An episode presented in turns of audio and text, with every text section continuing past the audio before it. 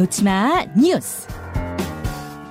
이 시각 온라인을 뜨겁게 달구는 뉴스, 네티즌이 주목하는 뉴스, 놓치마 뉴스. 강승희 씨 어서 오세요. 안녕하세요. 예, 오늘 아침 어떤 뉴스 눈에 띄나요?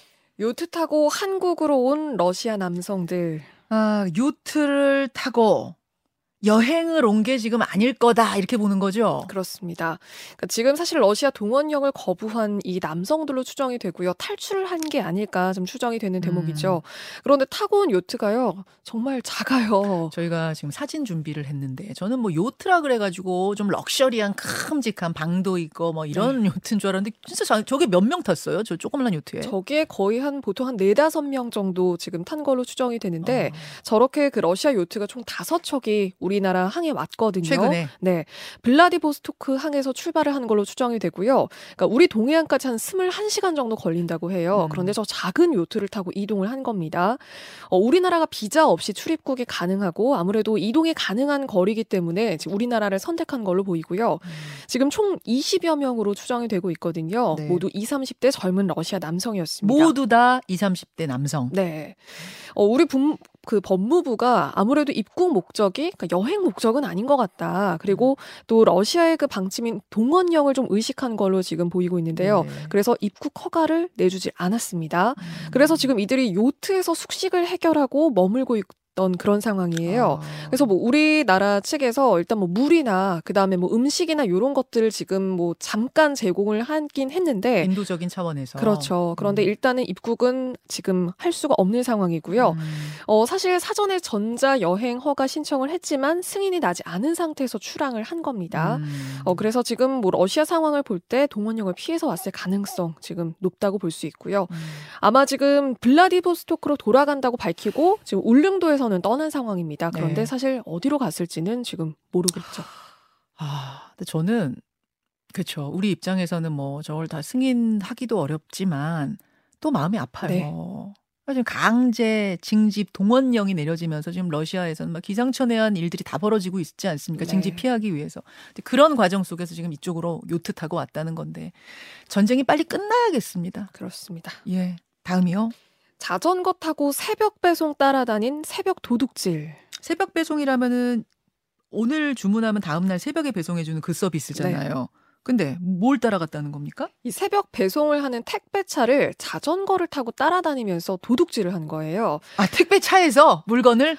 이제 택배차에서 물건을 내려놓죠. 네. 그러면은 그 집을 알아놨다가 그 집 앞에 가서 그 박스를 뜯어서 거기는 물건을 훔쳐서 온 겁니다. 세상에. 그래서 이 택배차가 떠난 뒤에 이 집에 가서 오는 장면들이 CCTV에 담겼거든요. 네. 그런데 심지어 경찰 추적을 피하기 위해서 자전거에 락카치를 해서 색깔을 바꾸는 그런 방법도 썼어요. 그러니까 이게 사실 한두 번이 아니었던 거고요. 예. 총 11번의 범행이 드러났습니다.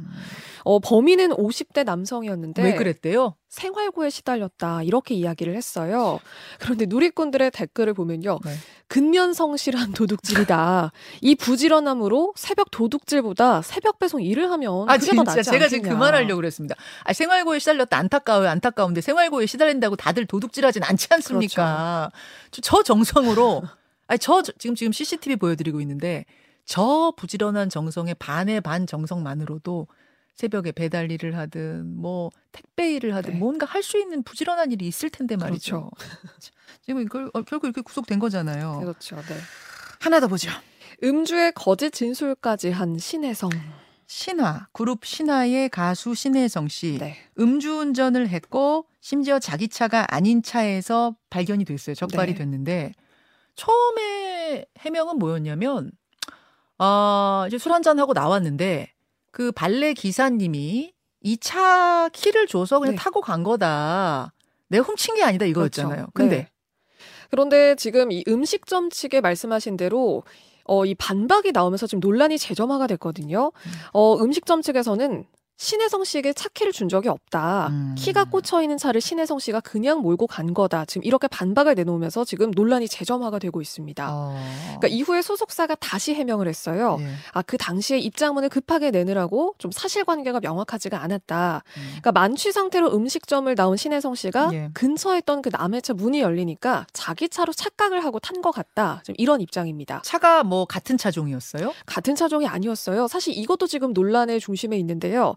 본인이 평소에 타는 차는 그 일반 승용차 형태인 쿠페입니다. 벤츠 쿠페를 타고 다녔고. 네. 그런데 몰고 간 차는 대형 사이즈인 SUV였어요. 제네시스 SUV 타고 갔고. 네, 맞습니다. 이게 헷갈릴 수 있는 겁니까? 그러니까 차 사이즈가 다른데 본인이 타는 차를 헷갈렸다는 것도 말이 안 되는데. 술을 얼마나 먹었으면 네. 이란 생각을 할 수밖에 없는. 그렇죠. 헷갈렸다면 대체 얼마나 만취였던 거냐. 지금 이것도 지금 뭔가 비판의 대상이 되고 있고요.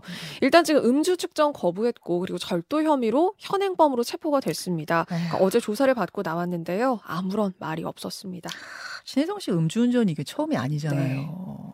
왜 이러는 겁니까? 여기까지. 수고하셨습니다. 고맙습니다. 김현정의 뉴스쇼는 시청자 여러분의 참여를 기다립니다. 구독과 좋아요, 댓글 잊지 않으셨죠? 알림 설정을 해두시면 평일 아침 7시 20분 실시간 라이브도 참여하실 수 있습니다.